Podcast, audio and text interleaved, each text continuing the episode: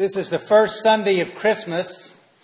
Usually we get one Sunday after Christmas and not two, although provision is made for two. But this time we will have one Sunday after Christmas and zoop, you don't have to make that sound when you do that, but next Sunday is Epiphany. Christmas is the feast that is about the celebration of the presence of Christ to the church. Epiphany is the season that is about the manifestation of Christ to the world. The belief that Christian people have always had that the birth of Jesus Christ was and has universal significance for the world. I like to use Jesus more than I use Christ. A lot of people think that Christ was Jesus' last name. No. Jesus Christ. Right? It means something else. Jesus is the Messiah, and in Greek, Christos is what it means the anointed one, be that as it may.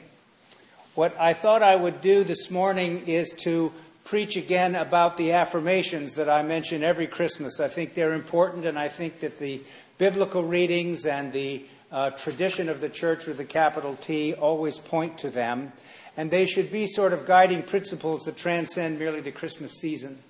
There are things that we can take with us and understand about our common life together as a community, but also about ourselves.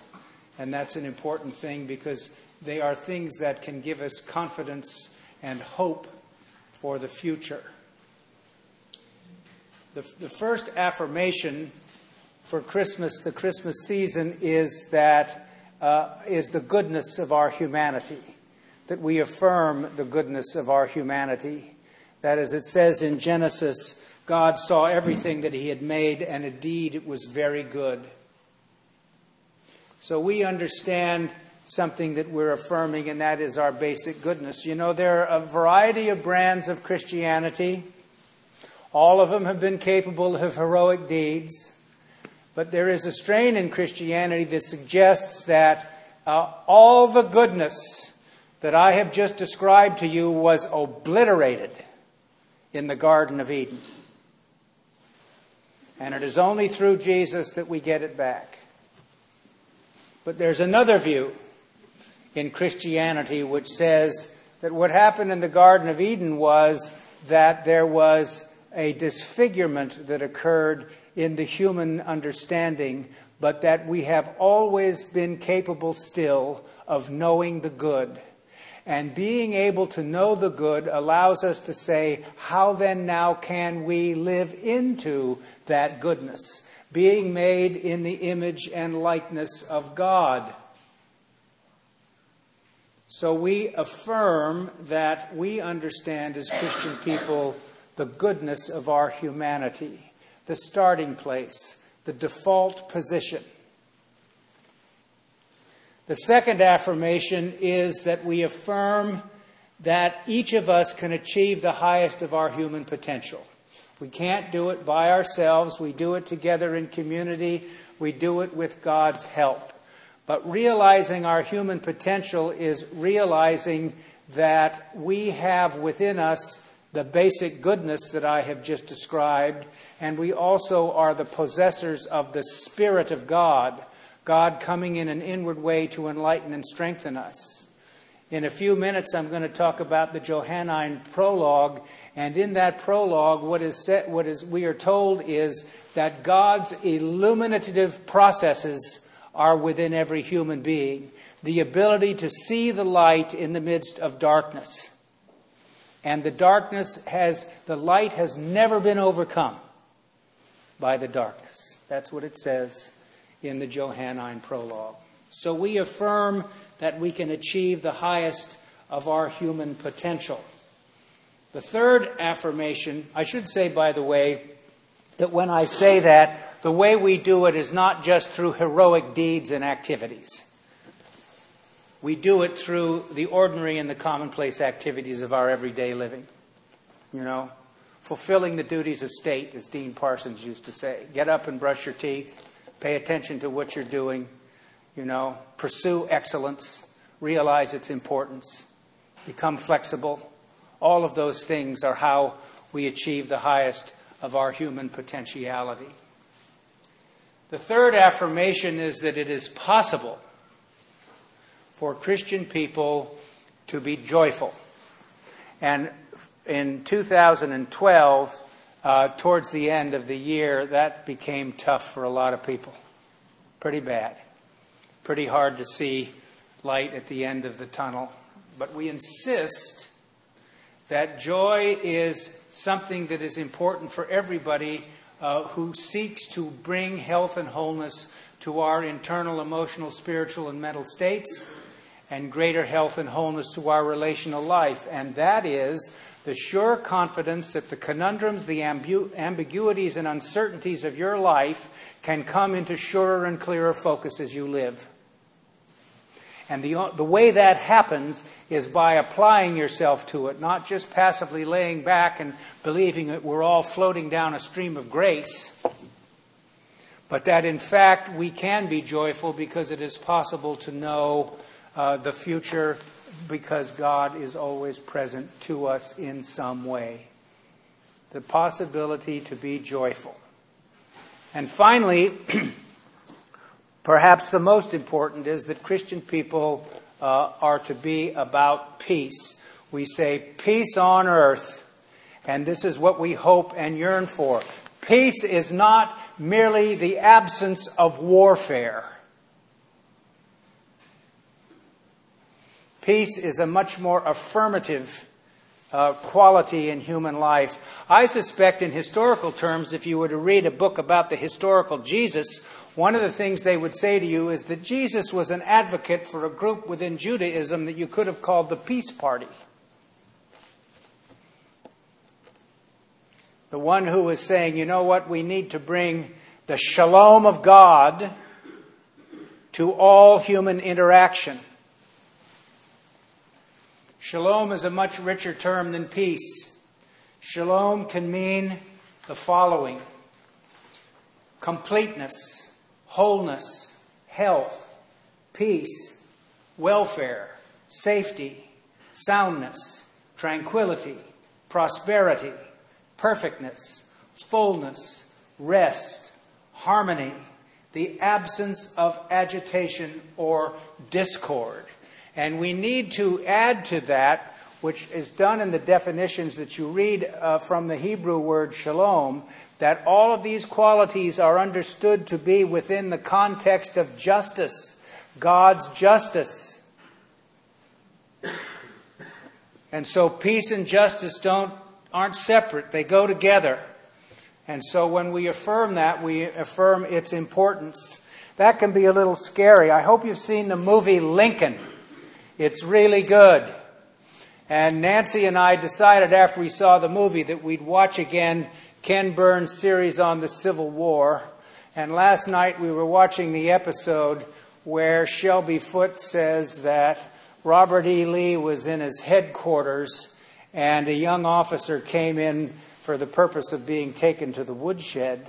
And Robert E. Lee looked at him and said, Don't you worry, son, you'll get justice here.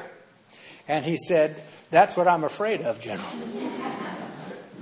you know, the priest I began my ministry with uh, used to ask us from time to time, Do you want to get what you deserve right now? Do you want to get what you deserve?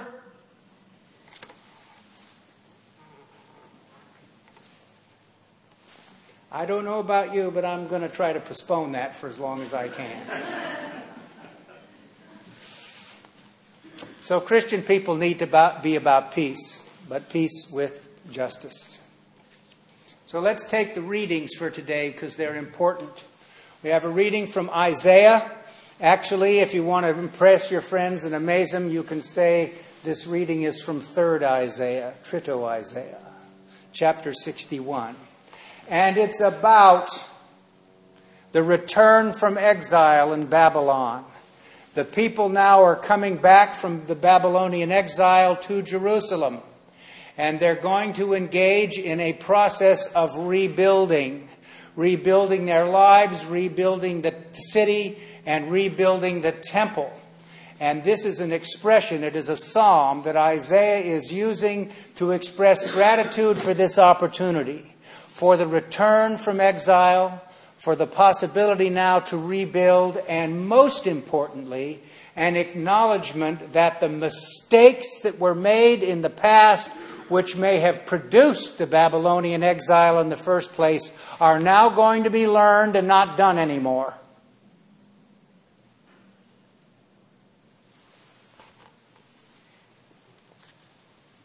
So, you know, this is getting near New Year's, isn't it? And so we all think about New Year's resolutions. And maybe it's a good idea to think about the mistakes in the past, not to be governed by them, of course, but to understand that we can actually do things differently. We don't have to do things the same way, and we learn from our mistakes, you know. By the way, that's what a lot of difficult people don't do. They don't learn from their mistakes. And you can see it in, in, in people's lives, right? In our own lives when we realize, boy, I haven't learned anything about that. And maybe I really need to now. So, this is the thanksgiving for the opportunity. This isn't the finger point comment about that. It's that Isaiah is saying God's glorious work is going to enable us to be able to have that kind of insight and to do things differently. Galatians sounds like one of those turgid pieces of Pauline reasoning that is very difficult to unpack, but I'm going to make an attempt to do it. It's about one of the classics of Reformed theology in some way salvation by grace through faith and Paul is speaking about this. But here's, here's how we might understand this in terms of how Paul thinks about it. Paul is writing to uh, the churches in Galatia. It's not just one church, it's a group of churches. And what he has uh, had to contend with or in his absence are a group of Christians who have moved into Galatia, into these communities, and have said to those Christians, if you want to be a true Christian, you have to keep the Jewish law. That is, that is necessary. And what does it mean in this case? It means all males have to be circumcised, you need to keep the Sabbath, and you need to keep the dietary laws. So, Paul is concerned about the issue of who's in and who's out. So he was raised the Jew, on the Jewish side of this, and he said the way you were in was not was a was the practice of the law. And he says here we've had to have the law before Christ as a as a guardian. If you read it in the Greek text, it says we had to have a pedagogos. A pedagogos is a household slave who had responsibility for the children and had to take them to school and watch them and bring them back. Maybe you've heard the word pedagogue somewhere in your past. So Paul said we had to have a pedagogue. We had to have somebody who was watching over us in this way. But now, in Jesus Christ and through faith, we don't have to do that any longer. So Paul's view is if you're a Jew and you keep the law, that's up to you. But that doesn't make you a Christian, it doesn't keep you in. What keeps you in is faith in Christ. And for a Gentile who has never kept the law, they don't need to keep the law because why they're in is faith in Christ. And so he is affirming the importance of this. Uh, some Episcopalians would say that we are justified by faith through grace, and indeed we are, but we would add to that that you cannot think of faith apart from hope and charity, and that those three things come together. And I think Paul would agree with that too. But he's saying you are not you don't need to keep the law. But he's also saying something else. Through this process, we have experienced in the community of faith a massive undertaking by God for inclusion of everybody. So, people who have faith in Christ and become members of the community now through their baptism are in a world where there is no slave or free, Jew or Greek, male or female. It's all level. And that in fact, we are to be, as it says in 2 Corinthians, ambassadors for Christ since God is making his appeal through us. And so, by virtue of that, that means that we're part of God's inclusionary work, and that that is at the center of our self understanding, both as human beings and as Christian people. So, it's powerful what Paul says today in Galatians. And finally, we have the Johannine prologue. It's the introduction to John's Gospel. And if you tell your friends the Johannine prologue, they may be very impressed. So just file it on ice, right? The introduction to John's Gospel. What we have here is a description by John of what the importance and the significance of the coming of Jesus it means. And he speaks about the divine light, the illuminative processes of God at work in the hearts of people and in the community of faith a light that cannot be vanquished by the darkness. But he also refers to Jesus as the Word of God, the Logos.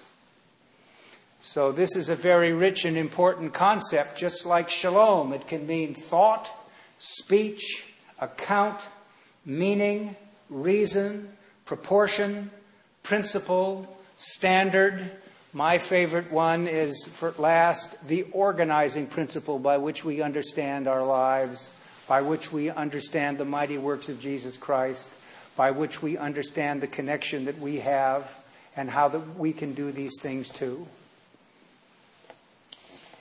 John is perhaps the most mystical of all of the gospel writers, and he believes that the goal of the Christian life is something called mystical union. So mystical union sounds a little Star uh, Twilight sounding, doesn't it? You know. So, and what mystical union really means is this: the opening of two realities, one into another, such that I have the same knowledge of the other that I do of myself. That is what mystical union means. It is now knowing. You and I have a great deal of difficulty with that. The goal of the spiritual life and certain uh, types of prayer uh, can lead to this kind of union with God.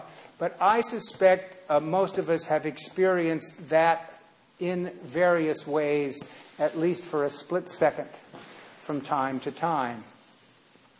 And John is speaking about it in terms of our relationship with the Christ in this way he believes that if God were walking around on the earth, he would be just like Jesus. And more to the point, Jesus was not walking around six, six inches off the ground.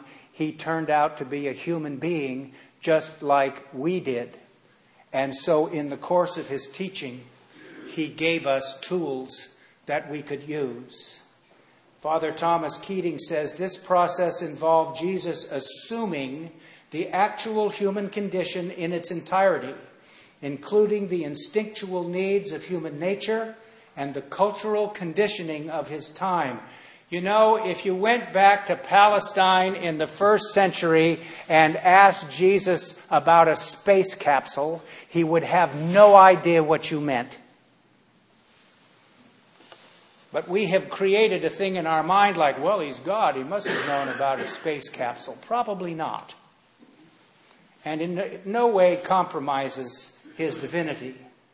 He also introduced into the entire human family the principle of transcendence, giving the evolutionary process a decisive thrust toward God consciousness.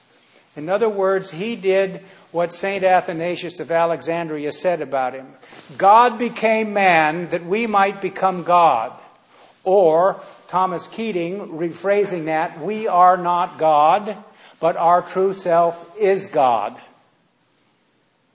And that's what it means to live into the image, to live to achieve the highest of our human potential, to become what we already are.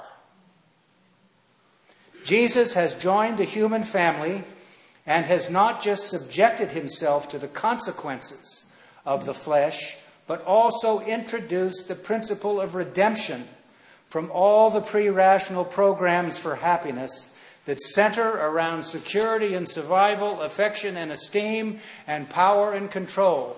None of those things go away from us for our entire life. And the issue that we must struggle with on a daily basis is how to keep those things in balance. You know, redemption has sort of an ultimate quality, doesn't it? Oh, I'm saved. But the way you and I feel redemption are through the commonplace activities of our own life. Do you know what it feels like to be let off the hook? When you knew, like that young officer with Robert E. Lee, you'll get justice here. Well, that's what I'm afraid of. And then you get let off the hook. Don't you feel a little bit of redemption? Don't you sigh or go, right? Like the woman in front of the Mervyn's thing, waiting for it to open? Open, open, open. You know, that's the way most people pray. That's the thing. Oh, open, open, open. You know, whoa. That's what God is the great wish granter in the sky. God will let you off the hook because He unconditionally loves, accepts, and forgives you. And for that, we owe everything. So this week, give thanks for the redemptive processes of God in your life, for the possibility for us to live into the four affirmations, and to understand that that is the gift that keeps on giving. Amen.